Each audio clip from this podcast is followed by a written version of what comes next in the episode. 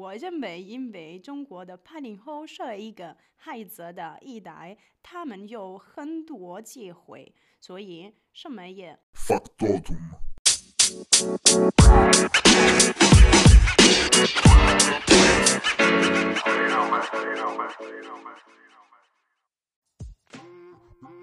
Inizio molto particolare per questo nuovo podcast. Ok. Presa alla sprovvista, Federica Lacosta. Bene, cominciamo? Abbiamo già cominciato. Ma io lo sapevo, guarda, non mi devo fidare di te. Ti giuro, Federico, stiamo cominciando. In realtà okay. Mi hai fatto l'intro e l'outro in questo modo. Ah, ok, va bene, buona sapersi. Bene. Quindi, per questo nuovo episodio volevo fare un qualcosa di particolare, un po' più colto. Quindi ho pensato... No, davvero, ho pensato a te proprio. Ho pensato a te proprio per questo. Ok. Sì. Per analizzare un argomento molto diffuso, di cui io principalmente non so niente, penso tanta gente, e volevo un attimo sfruttare la tua esperienza nel settore. Ok, quindi parliamo di Cina intanto. Cioè, sì, per forza. Yes. Quindi, intanto che cosa vuoi sapere? Intanto voglio sapere cosa studi nello specifico, dove, okay. Giusto per far capire un po' da dove, okay. Io termino dove sei nata. Dove sono nata qui purtroppo, però poi mi sono spostata fortunatamente.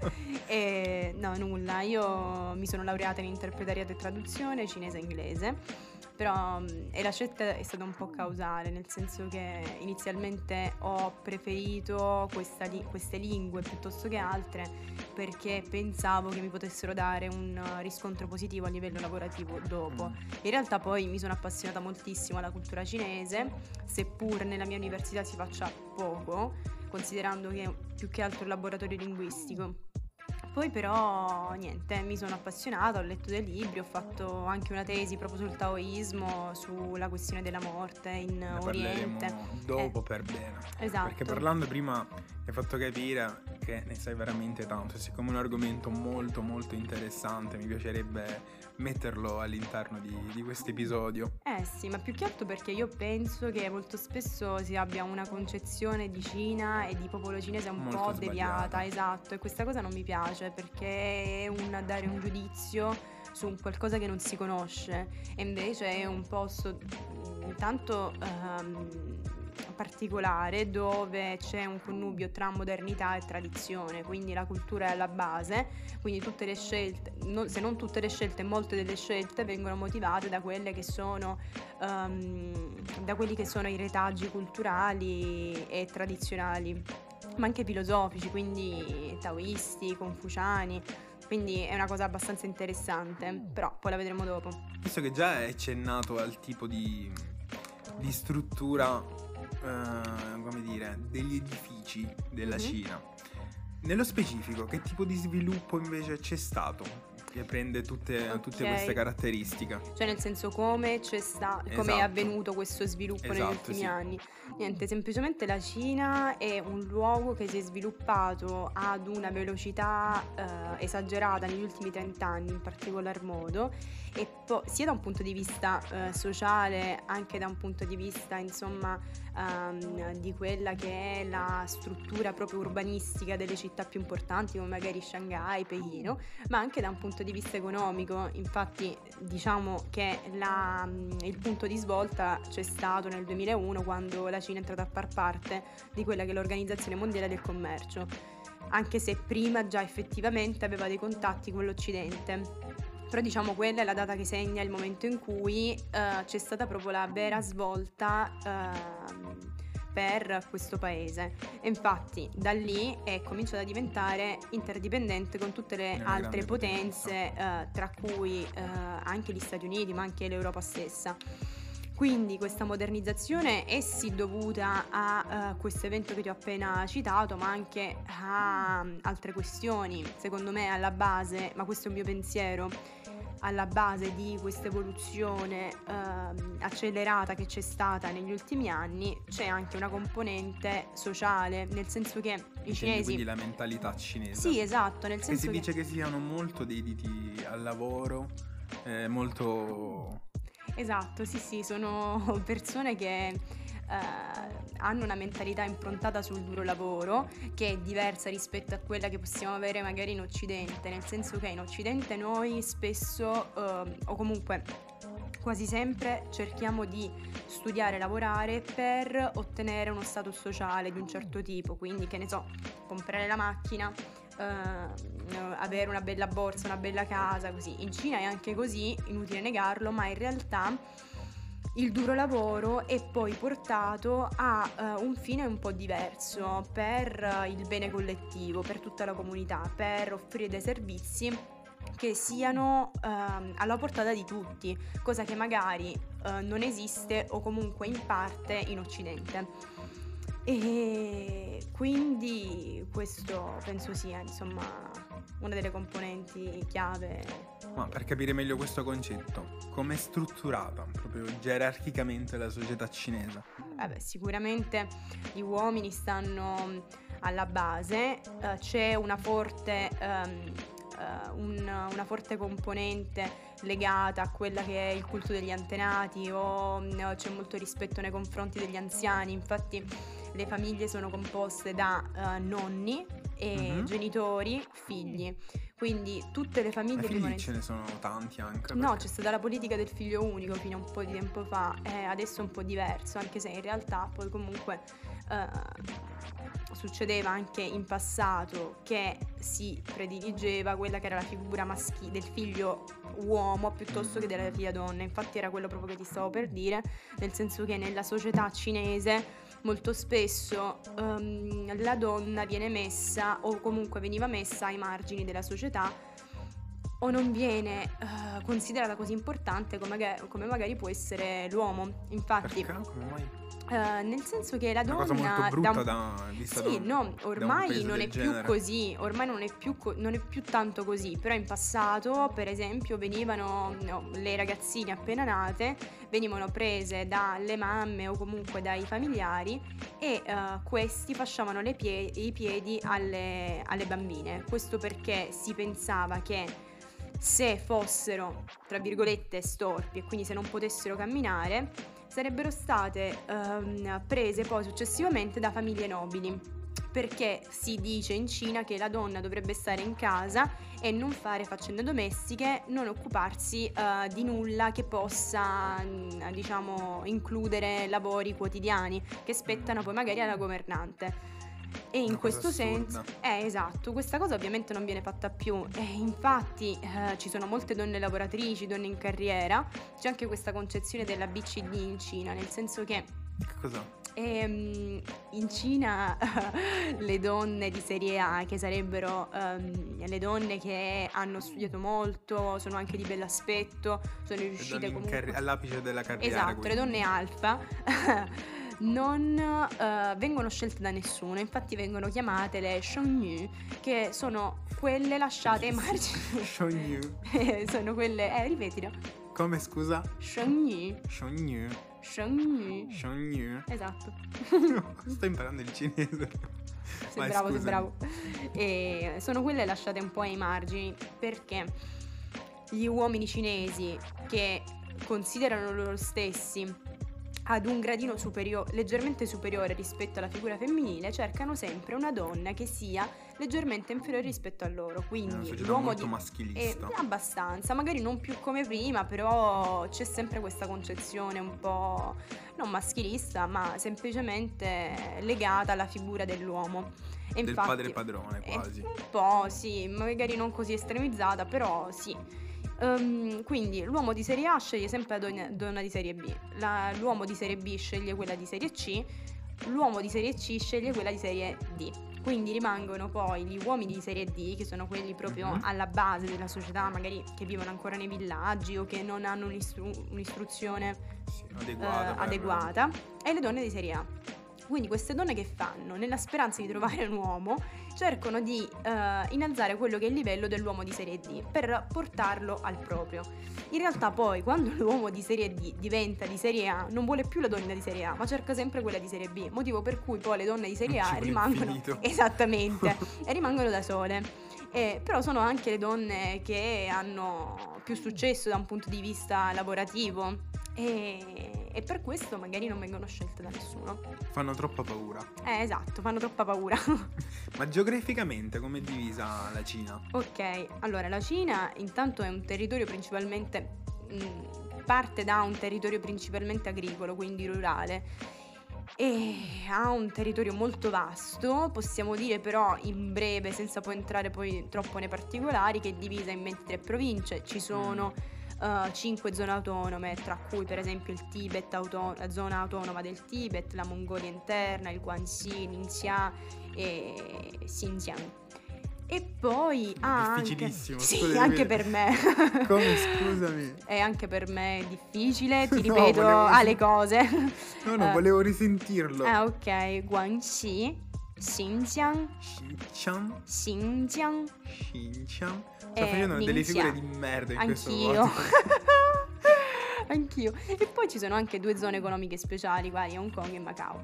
Poi, queste sono facili, Hong Kong e Macao cioè, escono proprio lisci come l'olio. E niente, però anche è importante, insomma, la suddivisione geografica, anche per capire quelle che sono le tradizioni, ma anche, che ne so...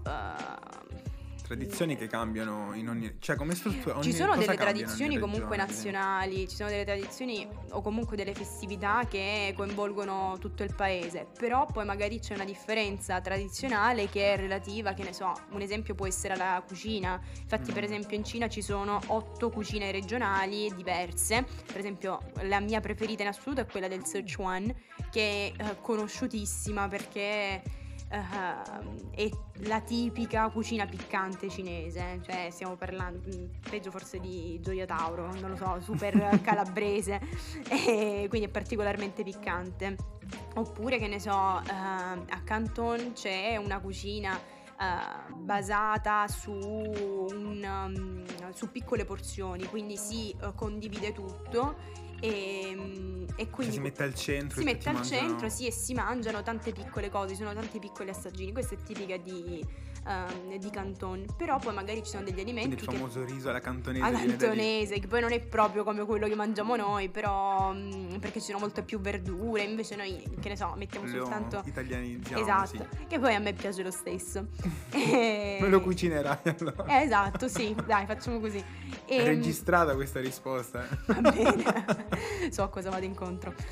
E niente, però ad esempio, poi scusami. Vai. No, ti dicevo semplicemente, poi a prescindere da quelle che sono le 8 cucine regionali, poi ci sono degli alimenti che si mangiano un po' ovunque in Cina, tipo la soia, il riso, ma sono cose che poi alla fine tu sai già, o no? Ma il tipo di alimentazione ha influito tanto sulla longevità della vita? Ah beh, questo non lo so, sicuramente quasi forse... molti centenari si trovano proprio in Cina. Sì, ma infatti, in Asia. Sì, in Asia, magari molto in Giappone, sicuramente, forse anche in Cina. Non so se la cucina sinceramente ha influito sullo stile di vita. Probabilmente il modo di pensare ha influito, perché tutto poi parte dalla mente, anche dagli alimenti, su questo non c'è dubbio. Però noi viviamo, anche in Italia c'è molta... cioè, la durata della vita non è così corta, no? Cioè, nel senso... ma non così tanto come quanto quella che c'è in Cina, ad esempio. Sì. Non lo so, ma io non credo sia un qualcosa legato. Appunto, noi comunque in Italia abbiamo la qualità dei prodotti, una qualità dei prodotti altissima, e nonostante ciò... Infatti avevo letto che ci sono un sacco di esportazioni del riso di Novara e Vercelli verso la Cina. È un paradosso assurdo. Infatti, non lo sapevo. Assurdo. Soffermandoci sempre sulla cucina, quali sono i piatti più famosi? A te quale piace di più? Cioè, tu cosa pensi sia cinese? Il sushi non di certo. Appunto. Però volevo arrivare a quello. Penso al ramen, solo che a me il ramen non piace. Ma quello è anche giapponese. Anche? Cioè, c'è anche un ramen. No, c'è anche un ramen cinese. In realtà il ramen credo sia nato proprio in Cina, però poi si è sviluppato in Giappone, quindi non hai torto. Che almeno non ho fatto una gran figura di merda. Io in realtà sono molto classica sul cibo cinese, cioè seppur in Italia non sia cucinato in maniera estremamente corretta, a me per esempio il riso alla cantonese piace tantissimo, fatto come lo facciamo noi, oppure i ravioli al vapore sono molto buoni. Anche quelli non mi piacciono. A me tantissimo, io li ho anche fatti quelli non a mi casa. Piacciono, sono davvero buoni. Sì, sì, li ho fatti. Poi li facciamo anche quelli insieme al risotto antonese. Ci vuole un sacco di tempo, però sono buoni. Però ecco, ti dico, la cucina che più mi piace, è relativa poi insomma alle 8 regionali cinesi, è proprio quella del Sichuan, che è proprio piccante, è molto buona. È difficile trovare dei ristoranti che facciano questo tipo di cibo in maniera corretta, però ci sono. A Roma ci sono una serie di ristoranti che insomma sono ottimi. Sono molto preparati. Sì, sì, sì, garantito dalla mia amica cinese. Lei mi ci porta spesso. Ah, sì? Sì, sì, sì, sì. Siamo andati anche per il capodanno cinese l'anno scorso. Ah, che figo, che è a febbraio, giusto? Sì, esatto. Sì, sì. È una cosa fighissima. Sì, sì. Invece piatti meno conosciuti, quali sono? Non lo so, perché forse neanche io li conosco, perché purtroppo ancora in Cina non sono potuta andare. Ci andrò sicuramente a breve, però te lo farò sapere nella prossima puntata. I piatti più curiosi, allora. Va bene, ok. Allora faremo... Ok, va benissimo. Quindi, passando ora dalla cucina, facciamo di nuovo un passo indietro. Mm-hmm. Questa, secondo te, è stata influenzata tanto dal numero di etnie presenti in Cina? Che cosa? La cucina e in generale anche la mentalità cinese. Ma guarda, considera che di etnie ce ne sono veramente tante in Cina, in tutto 56, quando poi in realtà però il 96% il 96% è occupato dall'etnia Han, che è quella più preponderante nel paese, poi tutte le altre sono minoranze etniche. Non so se questo abbia influenzato in qualche modo, però sicuramente il fatto che sia un paese molto variegato porta poi ad avere anche delle usanze, ma anche delle credenze diverse, forse anche religiose. Quanti tipi di religioni ci sono? Guarda, in realtà il 90% della popolazione cinese si professa atea. C'è la libertà di culto, però si professa atea, ma ci sono delle religioni presenti nel territorio, come per esempio, non lo so, anche il buddismo è praticato in Cina, ma principalmente da quella che è una minoranza etnica, per esempio quella tibetana, oppure c'è anche l'Islam, che sempre diciamo è una fede di minoranze etniche. La maggior parte dei cinesi di etnia Han credono o comunque professano quello che è il Taoismo, il Confucianesimo, c'è anche il Cristianesimo, quindi però ci sono, immagino che sia molto... sì, ai margini, certo. Quindi il Taoismo sarebbe uno tra quelli più diffusi. Sì, più sì, presenti. Il Taoismo è proprio, diciamo, la religione portante, che poi in realtà non è neanche una religione, è un credo, una dottrina filosofica che poi viene trasformata in una fede. Però infatti questa è una grande differenza che c'è ad esempio con quella che abbiamo noi qui in Italia. Esatto. Analizzando, diciamo, gli aspetti della vita che tendono a toccare, oppure che tendono a far analizzare queste religioni, ad esempio il Taoismo, cosa va a toccare rispetto ad un cristianesimo? Allora guarda, intanto non essendo una religione non ha un testo sacro vero e proprio, cioè nel senso sì ce l'ha il Taoismo, come per esempio, che ne so, il testo sacro tra virgolette dovrebbe essere il Dao De Jing, che è il libro guida scritto da Lao Tzu, che è il padre fondatore del Taoismo, però poi in realtà ti dà semplicemente delle linee guida da seguire per comprendere il modo di comportarsi durante la vita. L'obiettivo del Taoismo è quello poi di condurre una vita basata su quello che è il Wu wei, cioè l'inazione. Tu davanti a un qualcosa di estremamente positivo o estremamente negativo non devi mostrare una eccessiva...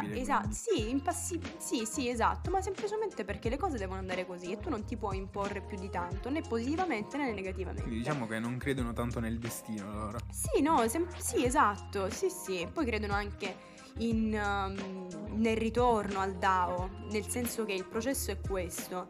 Tu nasci come Tao, cioè nasci dal Tao. Subito dopo c'è il Da, che sarebbe la virtù e la forza e la potenza, che diciamo, trasforma tutte le cose in, per esempio, che ne so, 1, 2, 3, il tuo obiettivo di vita, e poi cercare di ritrovare quel Dao iniziale e ritornare poi all'origine. Quindi questo eterno ritorno, questo ciclo, così, è il concetto fondamentale del Taoismo. Quindi il simbolo fondamentale di questa filosofia, di questa dottrina è? Sì, esatto, è proprio quello. Cioè, nel senso che quello rappresenta tutto, il Dao è tutto, questo è tutto, perché infatti se tu vedi nella metà bianca c'è un puntino nero, nella metà nera c'è un puntino bianco, quindi è il nero che sta nel bianco e il bianco che sta nel nero, e quindi rappresenta tutto ed è un ciclo. Quindi poi una cosa importante sempre del Taoismo è il fatto che noi siamo circondati da Qi, che sarebbe energia vitale. Cioè, anche per quanto riguarda quella che è la questione dell'eterno ritorno, della morte, ci dice appunto il Taoismo che davanti a un episodio estremamente negativo, che ne so, come magari la morte, noi non dobbiamo destare così tanto, cioè non dobbiamo essere così tanto tristi, perché poi fondamentalmente quando noi prima di nascere noi non esistiamo sulla terra e quindi facciamo parte del Qi, dell'energia vitale. Noi ci siamo, ma le persone che sono sulla terra non ci vedono. Poi ci trasformiamo, quindi io divento Federica, tu diventi Giuseppe, e quindi ti trasformi in qualcosa tramite il Da che abbiamo detto prima, quindi la forza, la potenza. Poi ritorni nuovamente al tuo essere primordiale, ma non è niente di nuovo, è semplicemente il Qi, cioè tu ritorni ad essere energia vitale. Quindi questo ciclo è come se fosse un cerchio, il Da c'è all'interno, tutto fuori c'è l'energia vitale, è semplicemente un ciclo normale della vita, cosa che magari noi non comprendiamo totalmente, considerando che forse perché siamo influenzati tanto dall'idea che ci è stata data dalla nostra religione, sì, esatto, quella presente di più in Italia. Esatto, quindi c'è questo continuo divenire. È importante anche quella che è la figura dell'acqua, perché l'acqua è in continuo divenire. Se tu ci pensi non è mai uguale, scorre e quindi un attimo dopo non è più la stessa, e la stessa cosa siamo noi, cioè continuiamo a essere mutevoli ogni attimo che passa, e questa cosa non ci deve spaventare. Poi ovviamente ci sono delle idee di fondo che ti portano poi a, non lo so, venerare gli antenati, quindi questo culto degli antenati. Poi c'è il folklore locale, ad esempio? Quindi, tipo il culto degli antenati è molto importante, si dà molta... Gli antenati sono quindi le persone che facevano parte della tua famiglia, che ormai sono morte, e quindi teoricamente tu non le vedi, ma anche loro fanno parte del Qi, quindi ritorna sempre, sono dei concetti secondari che fanno parte sempre di quelli primari che ti ho detto prima, quindi Wu wei, Qi, Da, e quindi questo qua può essere un esempio. Poi, non lo so... Secondo te la lingua cinese ha preso tanto dalla religione? È stata influenzata tanto? Bah, io non lo so, io so soltanto mi ha portato tanti problemi, perché in che senso? Non lo so, non me lo voglio chiedere, ma perché è molto difficile, quindi non lo so, sicuramente la filosofia cinese, come in questo caso quella taoista, mi ha portato tante... la soluzione ai problemi della lingua, ecco, in questo senso sì, cioè io studiando la lingua avevo tanti problemi di natura esistenziale, cioè perché ho scelto questa università, poi studiando la religione, la filosofia cinese, ho detto ok, allora qualcosa di filosofia cinese al volo prima di passare alla scrittura di filosofia cinese, sì. Ok, allora ti posso citare uno degli aneddoti che vengono esposti nel Zhuangzi di Zhuangzi, cioè è un testo scritto da Zhuangzi, quindi omonimo. E niente, lui sviluppa delle storielle per farti capire delle cose basilari. Per esempio c'è questa che è molto carina, che parla appunto di un sogno che lui ha fatto. Zhuangzi una notte si è addormentato e ha sognato di essere una farfalla. Tipo, a te è mai capitato di dormire e sognare in maniera così tanto intensa che pensavi che il sogno fosse la realtà? Cioè, si è capitato a tutte le volte nella vita. Ok, quindi che succede? Penso che tu hai sognato di morire sempre. E niente, quindi lui che fa? Sogna di essere una farfalla e sogna così tanto intensamente. Quando si sveglia, chiaramente si rende conto di non essere la farfalla, ma di essere se stesso, Zhuangzi. Quindi non capisce se la realtà è quella che noi viviamo nel sogno o se il sogno è la vera realtà che noi dovremmo vivere. Quindi è Zhuangzi che sogna di essere la farfalla e la farfalla che sogna di essere Zhuangzi. Perché paradossalmente quando tu ti svegli sei qualcun altro, capisci? Metà del tempo noi dormiamo più o meno, metà del tempo viviamo, e chi siamo realmente? Quelli che siamo nel sogno o quelli che siamo... Non si sa se la realtà è all'altezza della fantasia o la fantasia non è all'altezza della realtà. Madonna. Quindi tornando, è un bel trippone comunque. Esatto, ci devi pensare un po', sicuramente c'è da riflettere su un po'. Tantissimo. Sì. Quindi tornando alla lingua, com'è strutturata? Perché io guardando anche qualche appunto che mi hai fatto vedere prima non ci ho capito un cazzo, sinceramente. Ok, diciamo che in tutto ci sono più o meno 56.000 caratteri, anche di più, forse anche 80.000 caratteri, però di base se vuoi diciamo leggere un testo, un articolo di giornale o scrivere un testo o comunicare ti bastano almeno 3.000 caratteri. Ma che non sono pochi in realtà. No, non sono pochi, sono importanti anche i toni, quindi la pronuncia è fondamentale perché... Ad esempio me lo devi dire tu perché te l'ho detto prima, quindi per esempio di ma... No, che voglio rendermi ridicolo proprio per far capire questa cosa. Dai, ti dico una frase e tu me la ripeti. Comunque sappi che sei la prima che ha invertito i ruoli in questa cosa. Ti faccio le domande. Sì. Vedi, caro mio, dove arriva il momento? Dai, allora, ti dico una frase e tu me la ripeti. Ok. Che non sia troppo lunga possibilmente. Va bene. Quindi, Wada Mingzi Shi Giuseppe. Wada Da Minza Sh Giuseppe. Ok, dai, ripetilo più veloce. Aspetta. Cantamelo. È più facile un rap di questo. Immaginavo. No, però dai, sei bravo. Beh, oddio. Più o meno. Comunque sì, diciamo i toni sono importanti per comprendere quello che è il significato della parola stessa. Sì, perché mi avevi fatto, facciamo un attimo questo esempio, magari si capisce ancora di più. Il ma che mi avevi detto in base alle tonalità cambia significato. Sì, esatto, quello è l'esempio che viene fatto poi agli studenti di primo anno di cinese, perché se cambia quello che è il tono cambia anche il significato. Per esempio, che ne so, ma... potrebbe significare cavallo, e invece se tu dici ma significa ti maledico, accidenti, infatti io adesso ma perché mi vuoi far cantare? Ma secondo me non ce la farò, infatti non ce la farai con me, mi dispiace. Dai, però bisogna accontentarsi. Però comunque per quanto riguarda quella che è la struttura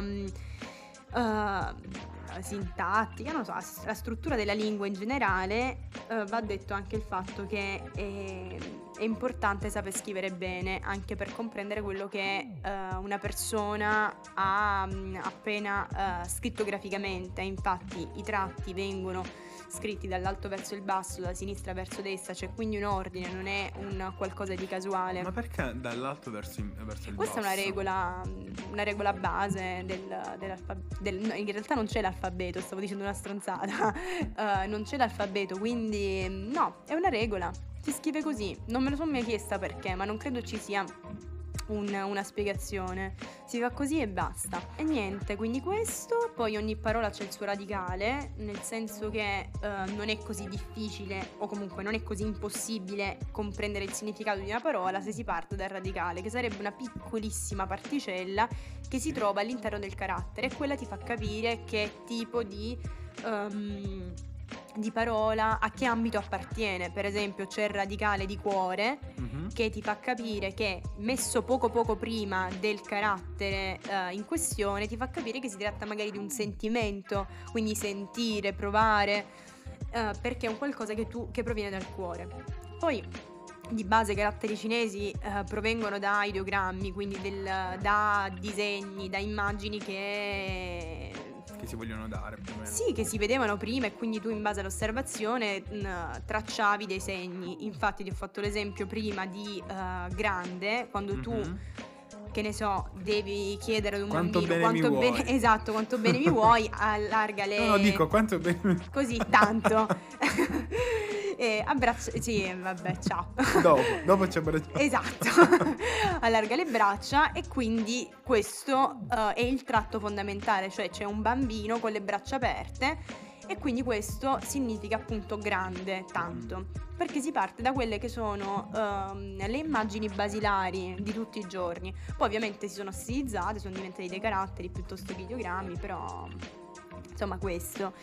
Altre cose da dire, ci sono parole monosillabiche, bisillabiche, magari trisillabiche, però non più di questo. E ogni parola con più di due sillabe o più di una sillaba in realtà sono composte da parole che tu già conosci. Cioè, per esempio, che ne so, università, ta xue,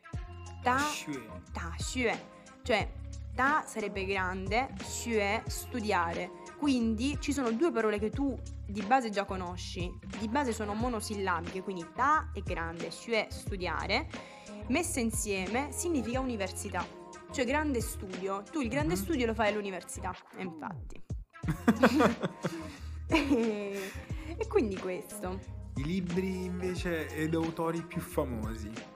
Allora, prima che tipo di mentalità hanno avuto? Sì, diciamo i libri che a me sono piaciuti di più e che poi più o meno te li ho elencati prima, te li ho anticipati, sono appunto i libri taoisti, quindi il libro sacro del taoismo è il Dao De Jing, invece quello di Dao De Jing sarebbe la via.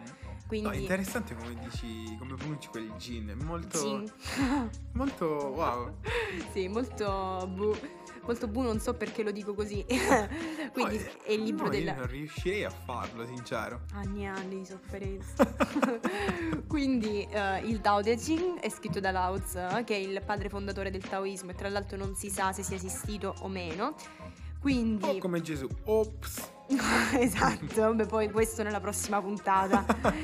E quindi questo qua è una raccolta di principi che riguardano quella che è la crescita interiore, la cosmologia, come interpretare la filosofia e su come realizzare la propria vita in base al Tao, che è un po' diverso rispetto all'altro testo taoista, che è appunto il Zhuangzi che ti dicevo prima, perché il Dao De Jing, scritto da Lao Tzu, come vi ho detto, ti espone dei principi su come seguire bene la vita, quindi il fatto di dover portare rispetto nei confronti della giustizia, dei genitori, tutto quanto, però lo fa in maniera molto più formale, molto più accademica. Invece il Zhuangzi è un altro libro molto importante della filosofia taoista e per arrivare meglio a quello che è il cuore e alla mente del lettore è scritto attraverso storielle, aneddoti, quindi tipo quella che ti ho detto prima, quella del sogno di Zhuangzi e della farfalla. Quindi questi due sono molto importanti, e poi chiaramente ci sono dei libri sacri confuciani, quindi per esempio i più importanti sono il Da Xue, come quello che ti ho detto prima, università, in realtà in questo caso significa grande insegnamento, oppure il Zhongyong. Quindi, e questo qua si chiama il giusto mezzo. Ti danno delle linee guida a carattere etico-morale insieme a dottrine filosofiche che ti portano poi a imparare a vivere bene. Quindi, per esempio, i principi fondamentali sono la famiglia, quindi il rispetto verso il padre, e a sua volta il padre deve darti i mezzi per poterti formare e proteggerti.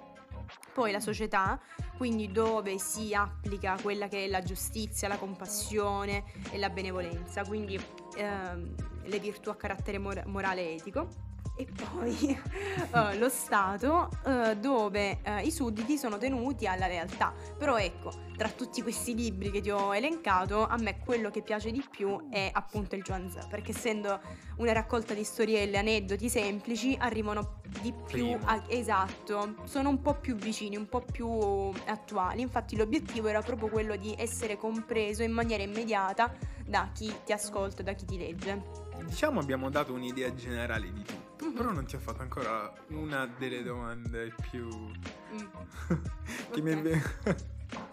Una domanda che mi è venuta in mente mentre ti parlavo. Esatto. Ma ti sei mai pentito della scelta che hai fatto?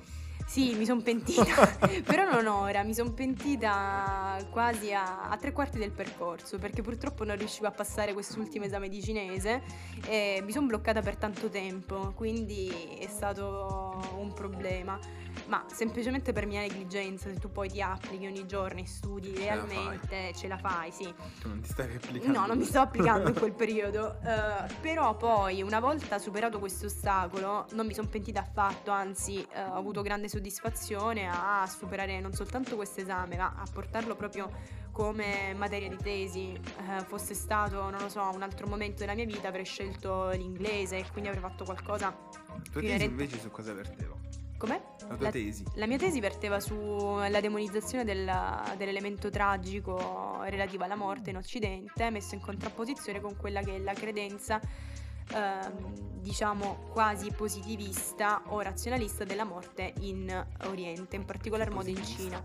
Non è positivista, infatti, è un po' realista, nel senso che in Cina la morte, secondo quello che è il principio taoista, viene vista in maniera molto più tranquilla, legata a un processo normale. Quindi abbiamo detto prima, è come l'alternarsi delle stagioni, cioè d'inverno cadono le foglie, poi si ricreano e poi ricadono nuovamente. È soltanto un processo normale, naturale, esatto.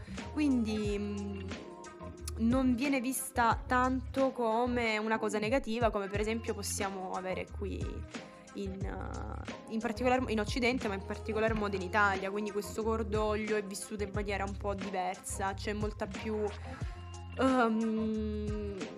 più rispetto nei confronti dei morti. Per esempio, una cosa interessante è il fatto che quando una persona molto grande viene a mancare, si festeggia. E infatti il colore della morte in Cina non è il nero ma il bianco. Ma quando una persona molto anziana viene a mancare, che ne so, a 80 anni, ci si veste di rosso, che è il colore per eccellenza festivo in Cina. Sì, perché si pensa che comunque questa persona abbia avuto una vita molto piena, sia riuscita comunque a campare tanto tempo e quindi si è felici, cioè si festeggia, non si piange più di tanto. Poi chiaramente, cioè, l'emozione da parte dei terzi, quindi dei familiari, è sempre forte, però è una bella visione. Esatto. Molto bello. Mm-mm. Cosa vorresti dire a chi intende intraprendere questa strada? Non lo fate. Giuseppe mi ha pagato per fare questa intervista. No, in realtà no, sicuramente è un percorso particolare. Poi io per esempio non continuerò con questo nello specifico, andrò in Cina a studiare, sì, però sicuramente non continuerò nello specifico con la lingua cinese o con la cultura, perché mi interessa anche un altro ambito, quindi quello economico. Però sicuramente ti apre tantissimo la mente, ti fa capire tante cose. Non a tutti ovviamente poi si sviluppa questa passione nei confronti della cultura asiatica o della cultura cinese, però potrebbe capitare. Quando ti capita non puoi farne a meno, perché riesci a guardare poi le cose da un'altra prospettiva. Esatto, con un'altra prospettiva un po' più matura, un po' più saggia, diversa da come la intendiamo noi. Ma stiamo registrando? No, ancora no. Sei sicuro? Giuro. Bugiardo, pure prima hai detto così. Che stronzo. No, il canto non te lo faccio. Se vuoi ti leggo in cinese. Un canto veloce. Un canto gregoriano. No. In cinese. Piccolo piccolo. Dai, ti parlo di qualche in cinese, secondo. Ti racconto in cinese qualcosa. Dai. No, un canto Dai. Piccolino. Ok, vabbè, parto e poi me lo ripeti pure tu. Ah, già subito stiamo partendo con le figure di merda. Sì, ok, dai. Comincio con le prime parole e le ripeti. Un canto piccolino. Dai, no, ma canta tu. Canta tu. Dai, facciamo così. Io parlo e tu ripeti. No, ancora tanto dobbiamo decidere, poi metto a registrare. Dai. Sì, ma un canto lo posso sentire, magari va bene, funziona. Che funziona? Dai, cantami tanti auguri. E che ne so io com'è? No, in italiano, è tra poco il mio compleanno. Quando? È martedì. Davvero? Sì.